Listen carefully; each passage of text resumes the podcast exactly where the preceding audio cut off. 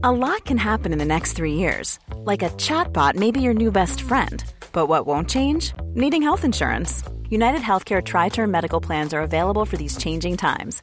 Underwritten by Golden Rule Insurance Company, they offer budget friendly, flexible coverage for people who are in between jobs or missed open enrollment. The plans last nearly three years in some states, with access to a nationwide network of doctors and hospitals. So, for whatever tomorrow brings, United Healthcare Tri Term Medical Plans may be for you. Learn more at uh1.com. It's that time of the year. Your vacation is coming up. You can already hear the beach waves, feel the warm breeze, relax, and think about work. You really, really want it all to work out while you're away. Monday.com gives you and the team that peace of mind. When all work is on one platform and everyone's in sync, things just flow wherever you are. Tap the banner to go to Monday.com.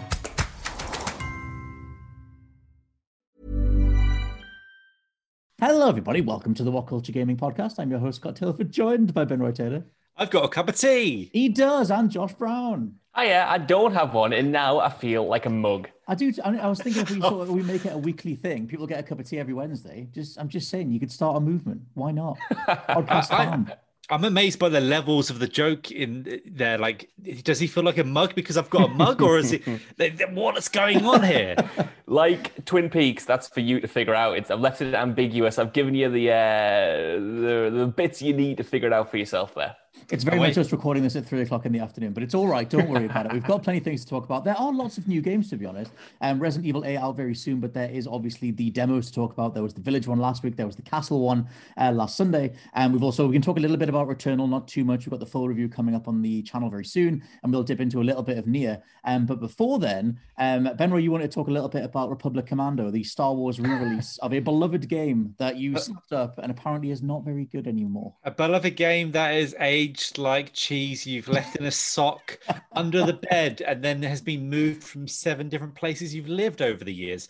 Ah, yeah, it's, it's just, ah, especially like, I'm playing on hard. I, I imagine it's like maybe a little more forgiving or like medium or whatever. Right. But also, like, you have to go into the, it's weird. Like, I was like, how do I play on hard? And you have to go into the menu of the game. Like, the, the menu of the game's like a pause menu. And from there, I was Well, like, what's. usually change it. No, because when you go new game, it goes like, do you want to play on difficulties where it just go, it just goes in, it just yes flow in. But that was one of the mm. things that just like, what's going on here? But from, it's very sort of like weird because it's one of, I think it's one of the first Star Wars games at that point that limited your ammo, and then Mm. after a while, there's just no ammo in the game. Goes from use your specialized gun to just use whatever Trandoshan uh, like Uzi is lying about, or use this shotgun, which is one of the worst shotguns I've ever held in a video game in my. Is that illustrious not life. because you're on hard though? Would there not be more ammo on the lowers? I don't. I. don't- I mean, I don't know. Like, I they they probably probably don't adjust the the level placement. It's probably just the like what Mm. damage taken and uh thing for health. It's like a really intense tactical thing. And I haven't It's not really that tactical. The AI is pathetic and stupid and just crap to the point where. You, unless you like tell them to stand in one place, they're just going to go and give everyone a kiss, get shot by a turret, and then they all like, and then they're like, "Oh, now I'm going to heal you!" Oh, and it's like eh, one after the other walking into a mousetrap as they all fall down, and you're like, "Oh God, man, just I chill out." never know what to expect coming into this Wednesday podcast, and as you know, uh, living up to its you know weekly name at this point, like I did not expect to come in here and hear Ben Roy go on an impassioned shoot against Republic Commando. You Not what I requested would it. You expect. can I can I get a time frame? I've got I've got the bullets, I've got the rounds, I've got the scope mounted. I- can I please say something?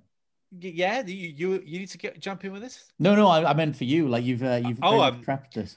Yeah, it's basically to the AI uh, haven't aged well, and then the points when they separate you from your squad, it's even sort of like, oh, okay, this is just drab, and it just I need to, I just want to get through this sort of thing. For me, uh, in that era of Star Wars games, yeah, it's probably better than something like the Clone Wars game that came out on GameCube and it was like five minutes long or whatever. But like, it doesn't hold hold a candle to like a Jedi Outcast or Academy or something like that. And I feel Right. like when I was a younger child, it was maybe better, but now I'm just like, I'm just gonna finish you, and then I'm gonna say goodnight.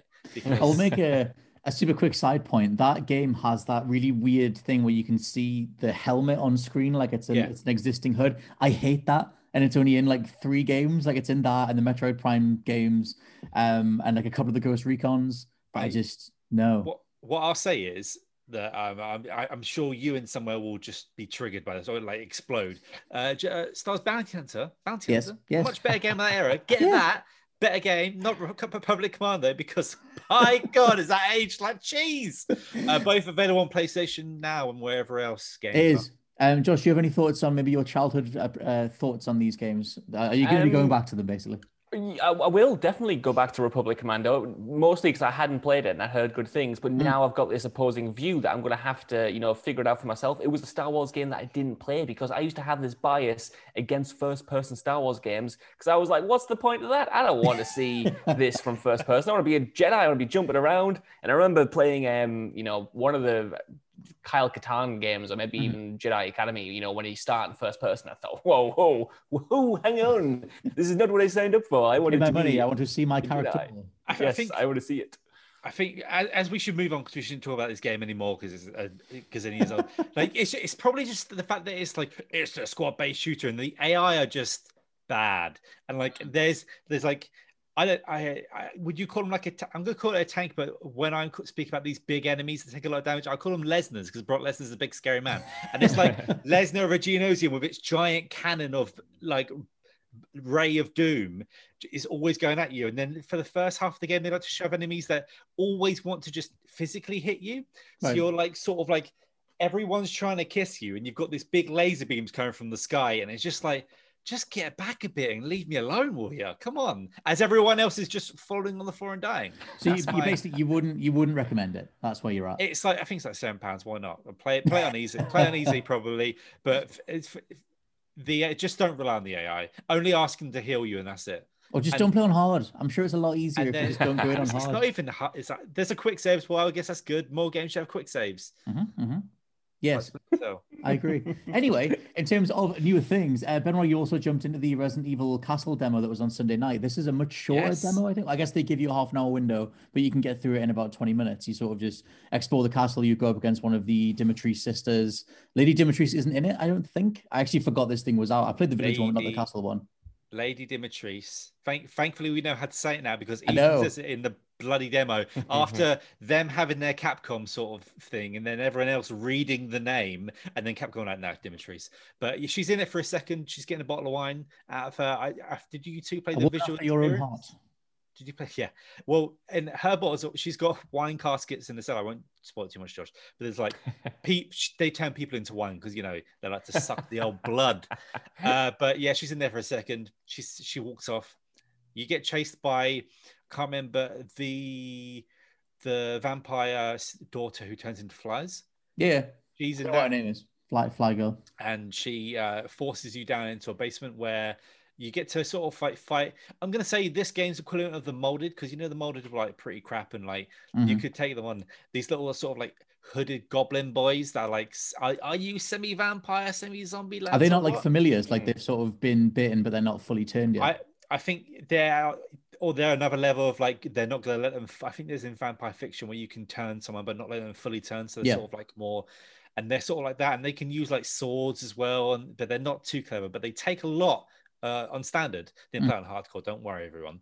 Uh, play, they take like say five to five shots to the face sometimes. Mhm. So it's it's kind of oh, it's I'm I'm looking forward to see what's going on here. I'd, I'd recommend if you did play it or do play it next weekend, buy the shotgun from the Duke. Also, the Duke references uh, the uh, merchant from Resident Evil Four. Yes. Which is quotes to point out, I thought he, I thought he was the same merchant. I thought he'd really let himself Just- go, just- and he was that merchant. But it's apparently it's like a network of merchants, merchants, Yeah. and references um that one and says like, "Ah, what are you buying?" And then he goes, "Yeah, my he, he says that and he goes, "Ah, my mate said that once before." And you're just like, "You what?" But A literal banter merchant. It's yeah, taken a long he is. Uh, but the the castle starting off, it, it's Resident Evil style. You crawl through like say a few secret passages to get somewhere. You get chased but for a bit, Mm. and then you and these um the fodder enemies. I think I'm going to be more happy of these than in Resident Evil Seven. Uh, this gave a totally different vibe to the village stuff.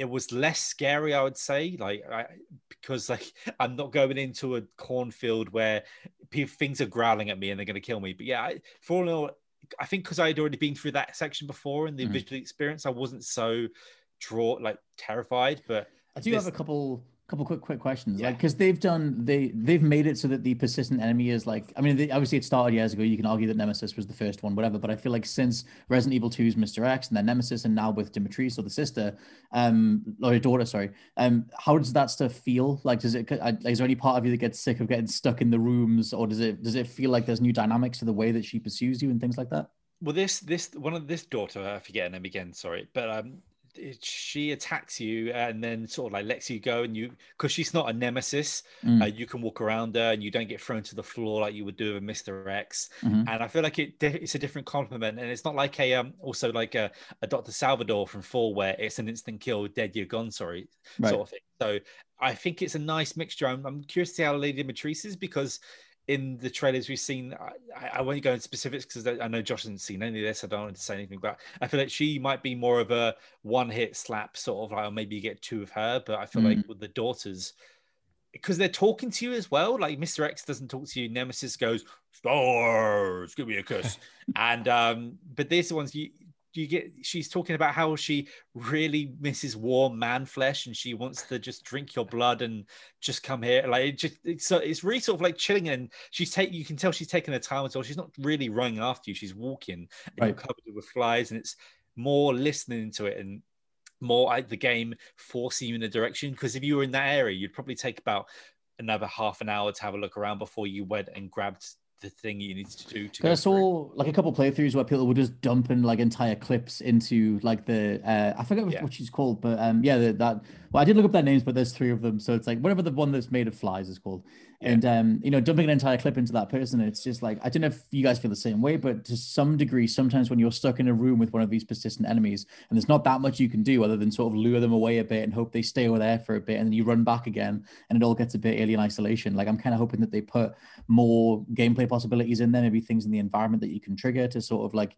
you know, space you away from the persistent enemy. Like, is there any sort of hint that they're doing anything other uh, for this one? my guessing is the daughters will all be sort of like sections. It won't be like you'll be in the castle and you're going to be constantly chased by them. I think Mm. Dimitris may be one of them, but it seems there seems to be sort of like passageways within the castle Mhm. that I've seen so far, which are going to be used like uh, shimmy through. And I, I I reckon just like within Resident Evil Two, less so Resident Evil Three, but in Resident Evil Two, you will know when you're going to be end up triggering her. So I, I can have it around. It's it's a handy gimmick, but if it's the whole game, then it Mm. becomes a bit tedious and. But then again, like I loved Alien, Alien Isolation, so you know. But even that, yeah. did, if that that surprisingly going back to that, that breaks it up a lot more than what you. Re- I'm not saying you personally, Scott, but Mm. what you will remember. There are there are like say like at least a third of that game is downtime away from the xenomorph, and I feel Mm. like that's going to be the case here. Yeah, I think one of the like the best ways to do any persistent enemy is you have to you have to uh, have some downtime because if it is just that constant state of like oh my god I'm about to get killed, it's an instant kill, or I'm getting hounded by this thing and it's just punching me from off screen or whatever, that can get really annoying. But I Um, couldn't do any damage to her with any of the stuff I had available. She would just Mm. sort of like morph away and let the bullets go through. So you know, at this point, it was just a runaway sort of jobby. Because I love the the realization in, in seven that you can put Jack down. Like if you empty enough bullets into him, he will go down. He sits back up again, like Undertaker style. But like you can get him to go down for a little bit. Um, Josh, what's your thoughts on like I guess the persistent enemies and the way that it's like a signature thing and or more of a signature thing in Resident Evil now? Yeah, totally. I mean, um, like Jack Baker in Resident Evil 7, I really enjoyed that at the time. You know, like the first moment where he comes through the wall and you're not expecting him to just be able to do that. I remember that blowing my mind, but he did get to a point where, you know, I, I just needed something from a Just leave me specific room. And I was like, just leave me alone. And especially because it's first person, you know, when you get in one of those grab animations and you're just constantly locked into it, it can feel a little disorientating and a little bit frustrating. I thought Mr. X was much better handled. I know a lot of people had their problems with how he was just always there, but I always felt like when I was facing off against him and I was exploring the Raccoon City Police Department, I always felt like I um, wasn't getting locked into those same frustrating moments over and over again, or Mm. getting into a position where he was no longer scary and he was just a nuisance. So hopefully with Resi 8, you know, they kind of like blend the best of both worlds and have that unpredictability. But like Roy was saying, you know, hopefully have them in specific sections so it's not the full game. You don't get to those positions where you're just like come on dude and I, need that wrench. Give me the wrench. Just let me I'm get just trying to just pull let me shimmy past you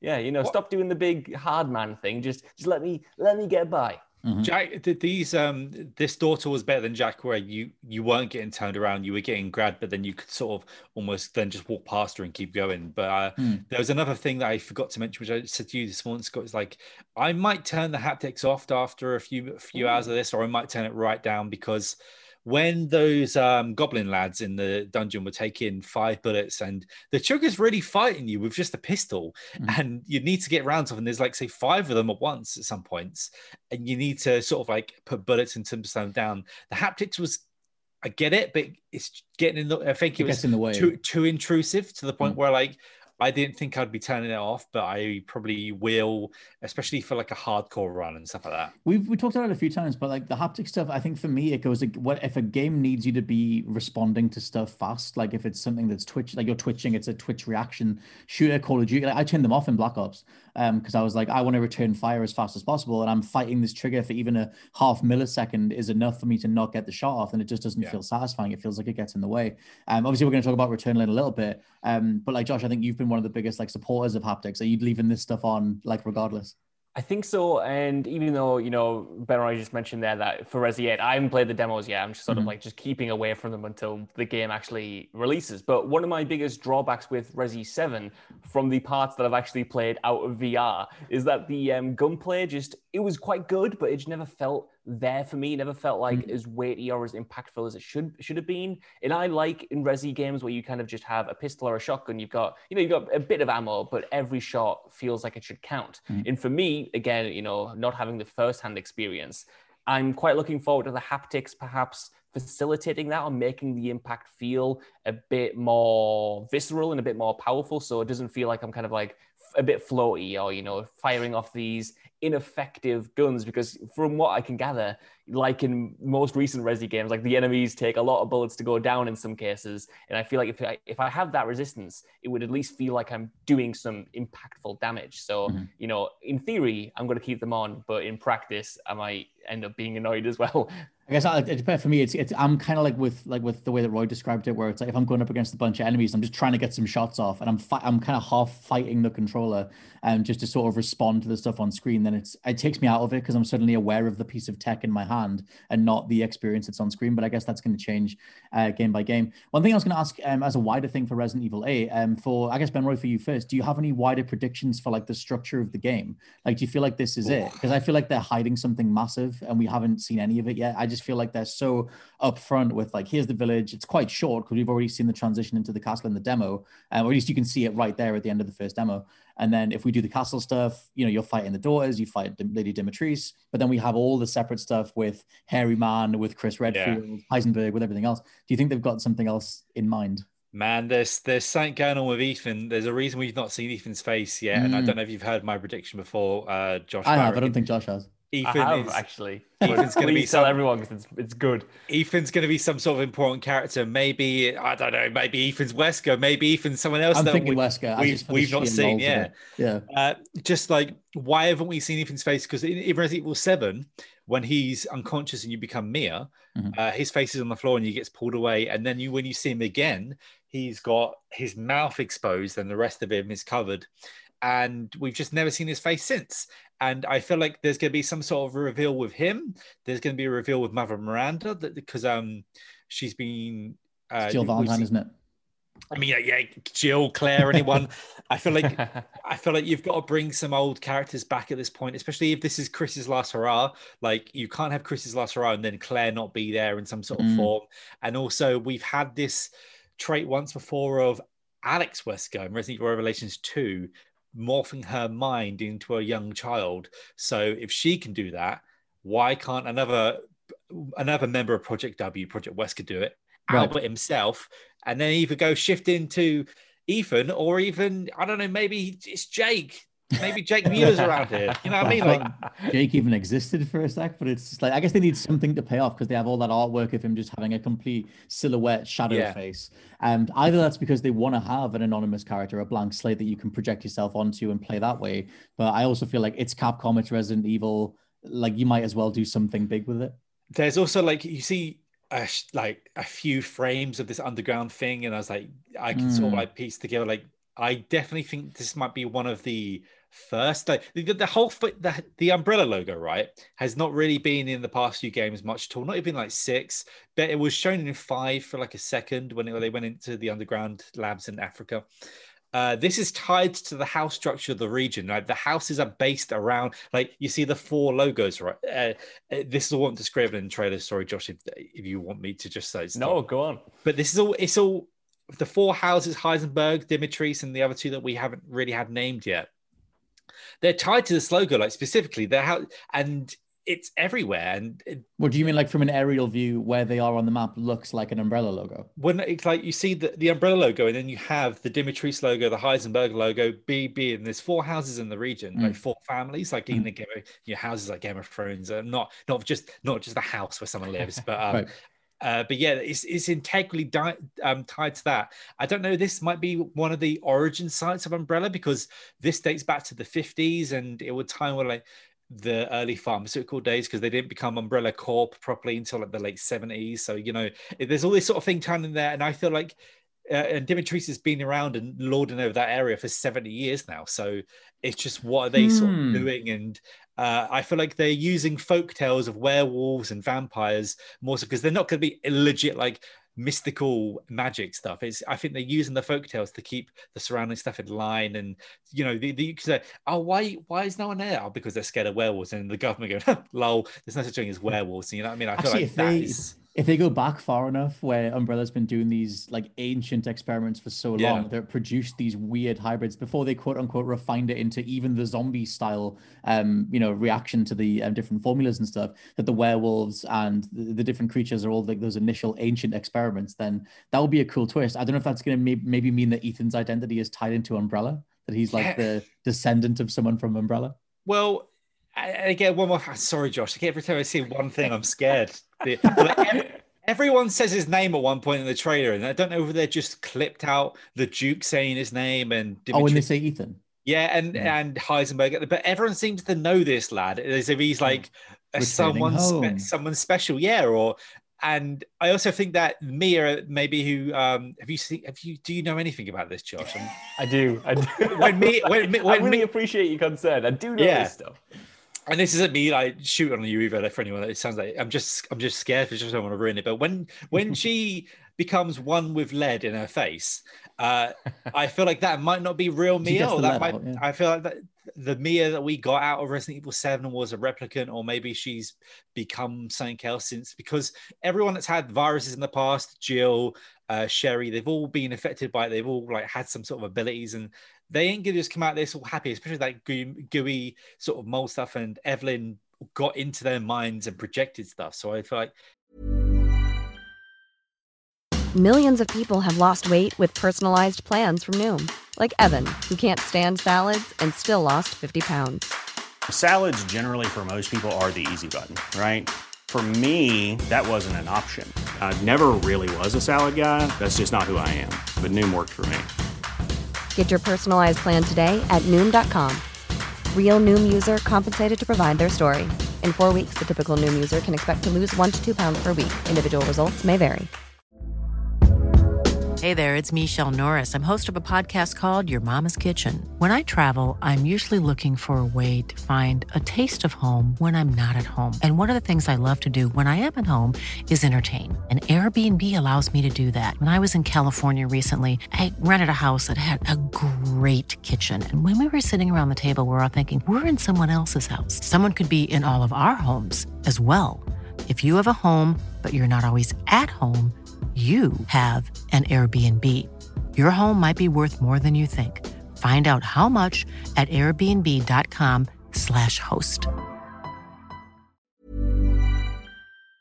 Before we go any further, I want to talk to you about today's sponsor, Masterclass. With the amount of time we spend discussing and analyzing video games on this channel, it's always good to understand exactly how these experiences are put together. And fortunately for me, I can do just that with Masterclass. With Masterclass's streaming service, you can learn from the best to become your best, studying and growing with over 200 plus of the world's leading instructors. For me, I've been having a blast using a class on video game design by The Sims creator Will Wright to find out exactly how game mechanics are designed around player psychology, as well as learning how important playtesting is to shipping the titles that you and I both love. But it hasn't stopped there, as I've also been brushing up on my practical filmmaking skills directly from my favourite movie director Martin Scorsese, as well as trying to get back in the cooking game with Roy Choi's amazing course on intuitive cooking.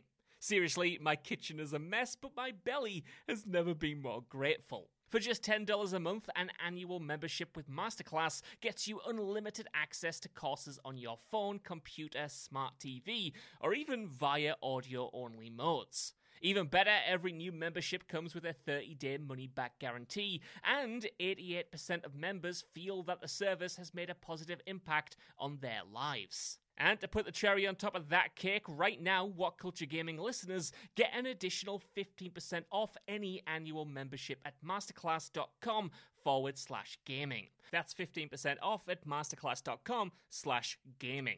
What's that? You want it one more time? Well, that's the URL masterclass.com forward slash gaming. Right, now I'm going to watch Tony Hawk try to teach me how to ollie properly. I'll see you all soon.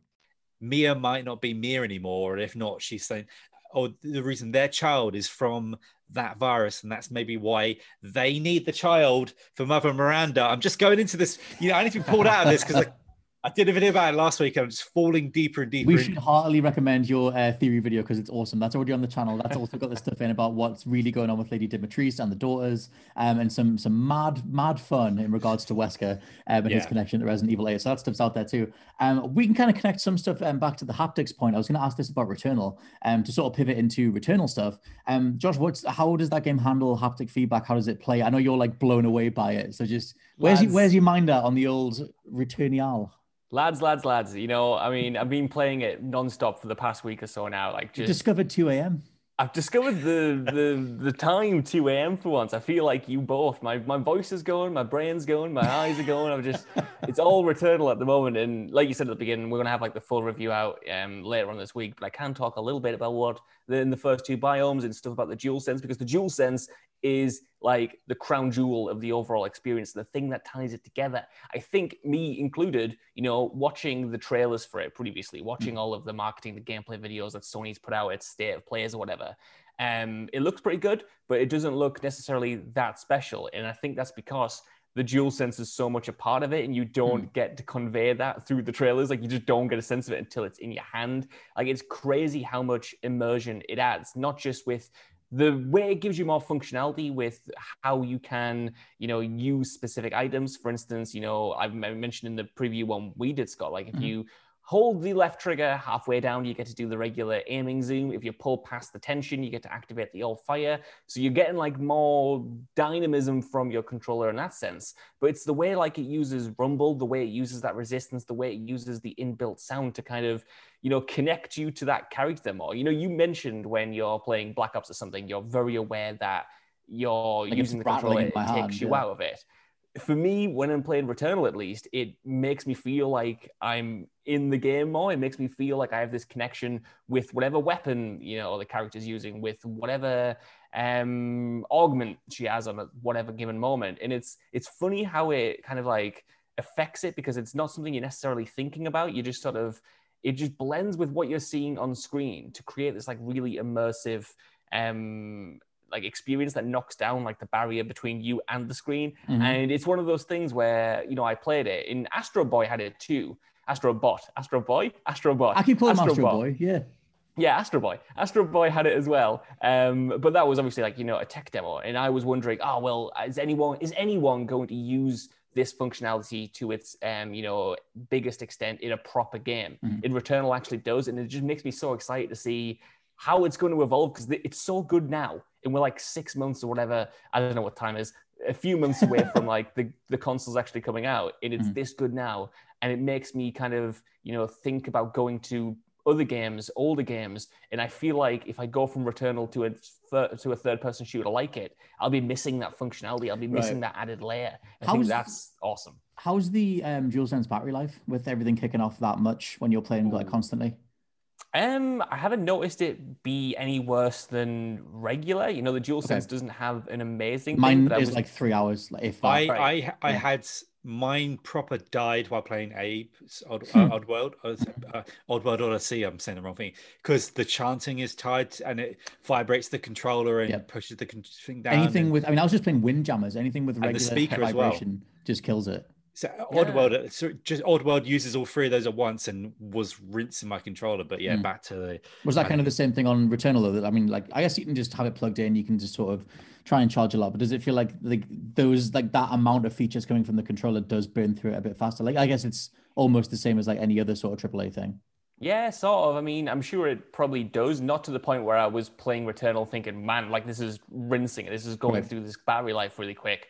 You know, if you've played Miles Morales, or if you've played Demon's Souls or Call of Duty Black Ops or something, or Astro Bot mm-hmm. slash Boy, um, I think it's like just the same level. Like I say, like you know, I could tell that the controller was using a lot of juice, especially when it was raining. I was getting this really dynamic vibration across the board, but I was never kind of running to plug it in during key moments or mm. anything like that. Fun anyway. fact from that uh, the, the rain thing, the whole idea, the whole idea that the console, sorry, the controller can mimic the feeling of rain. Uh, this comes from Danny O'Dwyer over on NoClip. Apparently, Team Asobi, the developers of Astrobot, um, they their whole thing is that they get given tech super early, like the super early hardware or whatever for the PlayStation Five, and they sit and just think of like, okay, what are the what are all the different implementations of this tech that we can think of, and so they that's why Astrobot is such a showcase of all these different ways that it could be used like a, a bow and arrow or like you know text different textures you could walk on or the idea of the of um, you know rain and stuff which um the, their findings then get given to all the first party teams or like get hmm. shown mm. oh this is how you would do rain this is how we programmed it in which i think is why returnal kind of has that feeling similar to astrobot um because i guess they would have worked with team um you were saying that you like you, it, it really gets you like it's got such a loop like i mean you kind of described it to me on the old preview as like doom meets control meets hades or whatever which for yeah. me is like the perfect explanation of it um how's your thoughts on it changed over time. How's that? How does it handle story stuff as well? Um, I know at the minute you can you're only limited to the first two biomes yeah. and yeah. Um, tell, tell me the ending yeah. now. Tell me. The yeah, I'll just. um, it's a uh, like the, the story stuff is like fascinating. Just the way they've tried to like mesh, you know, like the structure of the roguelike with the story of like a Sony character driven thing. Like mm. it's, I think it's something that Ben Roy would quite dig because it's really like sci-fi horror, like infused, and you're getting these sort of flashes to a potential past, a potential future every single time you die. You know, you get still images oh, well, not still images, but like a, a, quick couple second glimpse at certain images that you can then connect. The more you die, the more stuff you uncover in the world and stuff. And I think what it does so well is that when I've played rogue likes in the past, when I've done, you know, runs and stuff, sometimes I feel like not that I'm wasting my time, but I'm not getting anywhere. I'm not getting anything from it. You know, obviously I'm understanding the layout a bit more, mm. understanding the enemies, playing for high scores or as far as I can go or whatever. But with Returnal, every single part of these systems and every single mechanic kind of like rewards you for doing a run, whether that's, you know, getting to grips with the consumables, getting to find upgrades, getting to level up your guns, getting to find a new um, bit of story information or a bit of a uh, audio log or something. So every single time you're doing something, you feel like you're making progress, even if you just might be getting your ass kicked and like going back to the start. And for me, as someone who could never really connect with a roguelike in that way before, like I felt I was engrossed in it in you know I said in that preview once you get in like Returnal's rhythm once you get into the flow of it like you know a lot of games get criticized for being kind of like mindless for your eyes glazing over for you becoming like one with the game but like it takes a lot of skill to to pull that off totally. and when you're in this game and you sort of just like feel like it might as well be plugged straight into your veins and you're like just interfacing with it. Like that is that. something special, man. I haven't had that feeling in a long time where you're completely you completely become like super synergistic with the experience. You're not even thinking of anything around you. You're just the game. I haven't yeah. had that set of mechanics in a game in a long time. Um Ben, what are your thoughts on Returnal? I think you're a bit more you're I mean I've I've been just just mining away yeah. at the the glorious rock that is Josh Brown to get as much information on this game as possible. but what are your thoughts on the old 70 pound Returnal? I feel like I'm being a bit ignorant with the whole 70 pound stance and the roguelite stance and, and seeing more and more when hearing more and more about like the sci-fi sort of I think the price stuff is totally valid. I think a lot of people yeah. are going to be that's just too much. But it's also even if I wasn't uh sort of like that the price, even if I took away everything that was going to stop me now, like because it's kind of around some other things, but the the way that Josh was mentioned about this is sci-fi horror elements you said or something like that, or Yeah, totally. yeah, Tiger just style. just and the visuals of it. The more I look, is like, ah, this looks like I like this. Sort of and I'm I, like everyone else. I'm desperate to play a game that is made for this new generation, and I feel like even though Resident Evil 8 is going to count for that because I feel like they downported it for the past gen. I'm very curious about that. Yeah. But um, like I feel like because I forget like the Phantom Pain came out for PS3. Like you Mhm. what? And like Shadow of Mordor. But yeah, like I just. I I just need to know, like, how does the does it feel like the Sony story? I mean, the Sony experience, or like the like the, the creme de la creme sort of thing with this whole uh, the roguelike element of it being reset because the first roguelike that really sort of grabbed me was like Void Bastards Mm. and um Spelunky, those sort of games. And I Void Bastards had some funny writing, and Spelunky had maybe like a bit of text, but nothing. I was never there for the narrative stuff, so I'd need to like. I, I don't have my faith in the narrative element, even though because like Housemarque before I've done like Resogun and Dead Nation, games that I've enjoyed, but again, like it's it's more like the score time attack, the game, it's the raw gameplay rather than the story thing. And I think I want a uh, sort of like some sort of heavy sci-fi story here. And am I going to get that? Like I don't I don't know. Whatever you can say without Jim knocking you out. it's it's definitely like I'm not going to pretend in pretend it's like The Last of Us or pretend it's like mm. God of War or anything in terms of its story because I don't think it is because that's definitely not necessarily its focus. Like first and foremost, it's like a mechanical treat. Like if you Yeah. like solid mechanics, if you like gameplay loops, like that's what it is first and foremost. But it does have this ex- extra element of story, and what's so appealing is like the atmosphere of the locations and like the world and the lore, like the mythology is again like surprisingly deep. Like there's a real richness to the places you're exploring, and they're more than just like empty rooms to fill up with enemies. You know, like there's a real story being told as you go, and it's because it's so steep in that sci-fi horror kind of um, you know aesthetic. Like for me, that's that's what I'm here for. I'm here for these big technical boys like flying around and oh, what's going on? I need to go deeper into the world. Why am I in this time loop? What's this house that keeps appearing and stuff? And you do get those character-driven moments where like the, the perspective switches. Like this is all in the trailer, I think, or something they've showed up before. Yeah. The perspective switches. You walk into like this house and you get these kind of like story dumps that you can connect the dots with like later where it becomes like more overtly horror focused and i loved those little segues. I just think it's like it's so well paced because there's always something new to break it up. You know even though you are just doing a lot of fighting you're doing a lot of boss battles sub boss battles you're picking up a lot of data logs you're scanning a lot of things. Like it's just it's I don't know how they've paced it so well, considering it's so procedurally generated in a lot of parts, and I think that just helps because of the atmosphere, because of this kind of like vague story thing, and because of you know the ultimate world that you're in and exploring. I was going to ask because like Hades feels felt like it sort of set this new bar on how to even do a story in a roguelike. And I know that we're only talking about the first two biomes and the first uh, one of the first bosses. Um, but I guess comparing those two, did it pull? Because Hades is known for making this incredible first impression, where it's like, oh my god, this is such a intricately designed mythos and lore, and uh, you can you can feel the amount of like, just the sheer amount of writing that went into that game to make all that stuff work.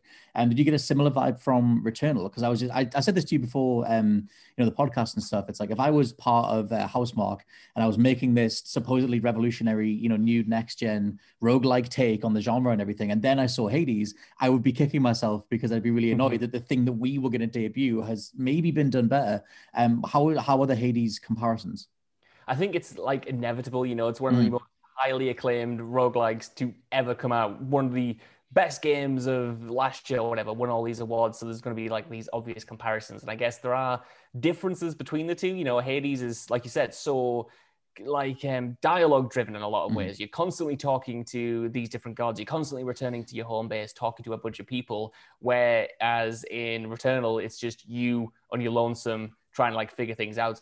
So it's a lot of like Selene talking to herself. It's a lot of Selene um, talking, not talking to, but kind of getting the audio logs from her other like failed runs where she's died, which is really interesting and grim. So you kind of got like got characters, but the characters are all like other versions cool, of though. her. Which How is how much interesting? how much does it feel like I, I don't know why I, my brain is flying towards the end of Live Die Repeat, where you get those like the, the uh, Tom Cruise and uh, Emily uh, Blunt. Em- Emily. Emily who? Emily Blunt. I like they get into the end sort of section. The aliens all look gooey. They look a bit like the, some of the visuals I've seen from that game. And I don't know. Now I'm thinking of Live Die Repeat and how much I love that film. And I don't know. Now I'm. I'm. Can you say? I guess you're smiling. Are you? Are you allowed to speak or? I, don't, I think I'm allowed to speak. You know, it's just a, a natural comparison. I did, am I am I totally off the ball there? Like some of the stylings of how the story might go out, or Well, eh, not necessarily to- how the story will end up, but you know, the idea of it being like you know, live is she aware of this? I, I, I don't even know. Yeah. to Okay, cool. I don't even know how to say that. Is she aware of this uh, situation she's been bestowed upon her of Yeah. not being Well, able that's- to Well, I mean, the die footage properly? that's out there at the minute um, is already the very beginning of the game. IGN did the very beginning of it, so there is like Selene finding her first self and then realizing that she has been here before.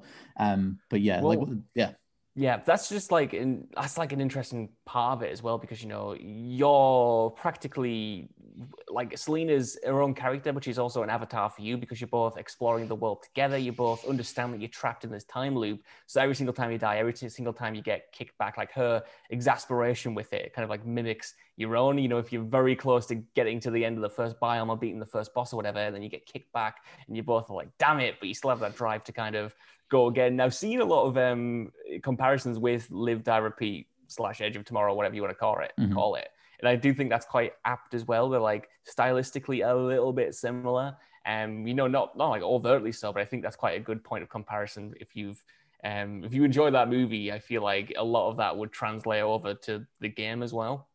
it sounds. It, it looks it looks like the visuals of like the new Alien films, where they're more tied up and clean, and the themes of Live Die Repeat of uh, Tomorrow. So like, yeah, it kind of sounds like my my stuff. I'm excited. I think for me, like the biggest Yeah. thing is that we don't know how it's going to go. We have no, like, we, we know bait, like it's a third person shooter, and that's kind of it. And we know it's a roguelike, but then it's just like the way the story's been done, the way the story's been presented, the fact that you access it kind of Hades style bits and pieces. It's sort of in the lore, it's sort of in like, you know, you're going to get some dedicated cutscenes. I just love that we don't Yeah. fully know everything going in, which is such a rarity these days. Like most now, you know exactly what you're getting.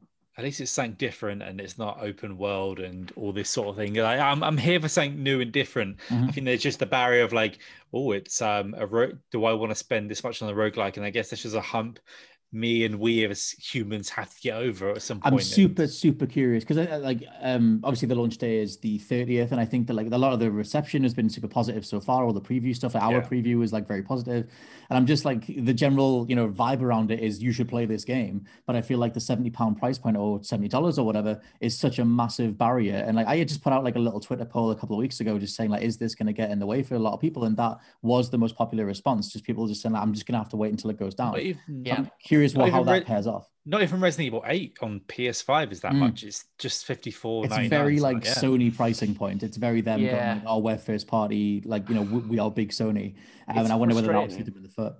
like it's really frustrating because I think you know obviously that price point it's going to benefit the the biggest of the biggest Sony first party games. You know, it's not going to affect God of War. It's not going to affect Horizon. It's not going to certainly not going to affect Spider Man Two. Like they're going to make more money. People are going to buy them regardless. But Mhm. what it pushes out are these kind of like quote unquote riskier projects where you know Housemarque. If you love PlayStation, you probably love Housemarque's previous games.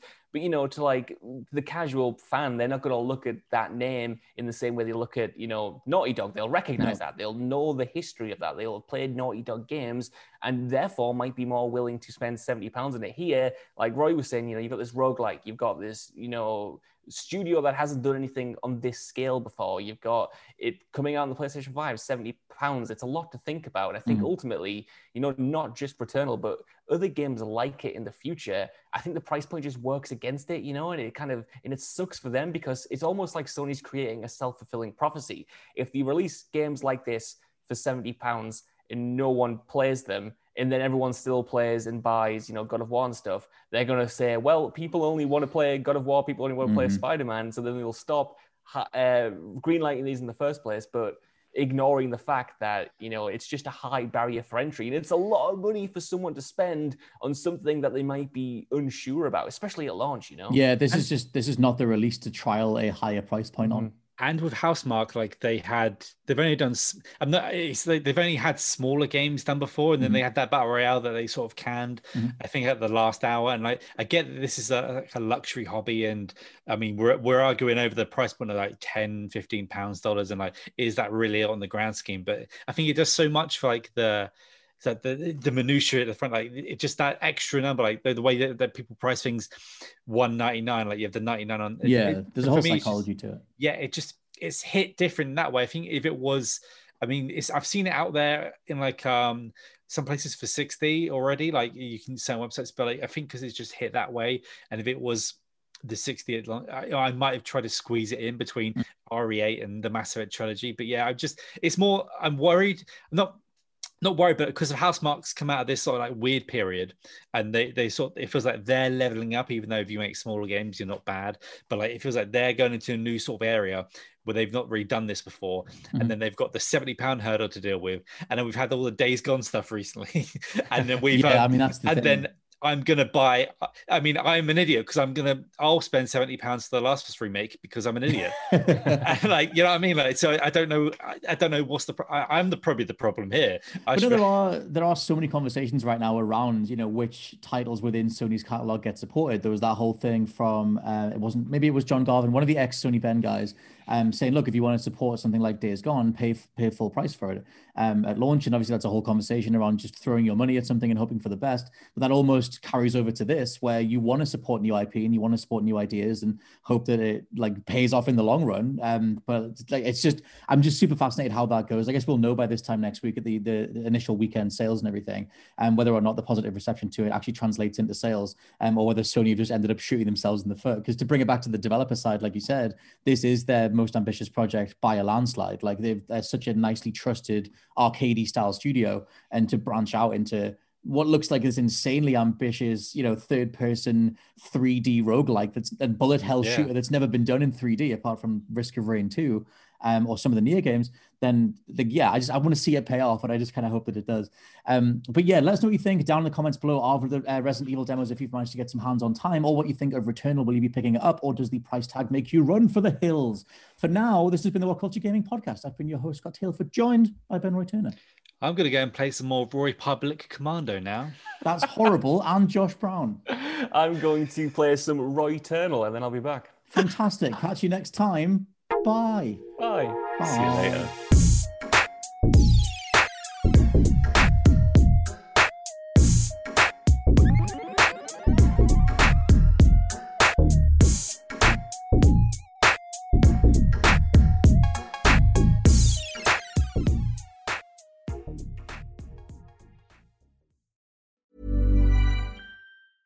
Even when we're on a budget, we still deserve nice things. Quince is a place to scoop up stunning high-end goods for 50 to 80% less than similar brands. They have buttery soft cashmere sweaters starting at $50, luxurious Italian leather bags, and so much more. Plus, Quince only works with factories that use safe, ethical, and responsible manufacturing. Get the high-end goods you'll love without the high price tag with Quince. Go to quince.com/style for free shipping and 365-day returns. Hi, I'm Daniel, founder of Pretty Litter. Cats and cat owners deserve better than any old-fashioned litter. That's why I teamed up with scientists and veterinarians to create Pretty Litter. Its innovative crystal formula has superior odor control and weighs up to 80% less than clay litter. Pretty Litter even monitors health by changing colors to help detect early signs of potential illness. It's the world's smartest kitty litter. Go to prettylitter.com and use code ACAST for 20% off your first order and a free cat toy. Terms and conditions apply. See site for details. Hey, it's Paige DeSorbo from Giggly Squad. High quality fashion without the price tag? Say hello to Quince. I'm snagging high end essentials like cozy cashmere sweaters, sleek leather jackets, fine jewelry, and so much more. With Quince being 50 to 80% less than similar brands. And they partner with factories that prioritize safe, ethical, and responsible manufacturing. I love that. Luxury quality within reach. Go to quince.com slash style to get free shipping and 365 day returns on your next order. Quince.com slash style.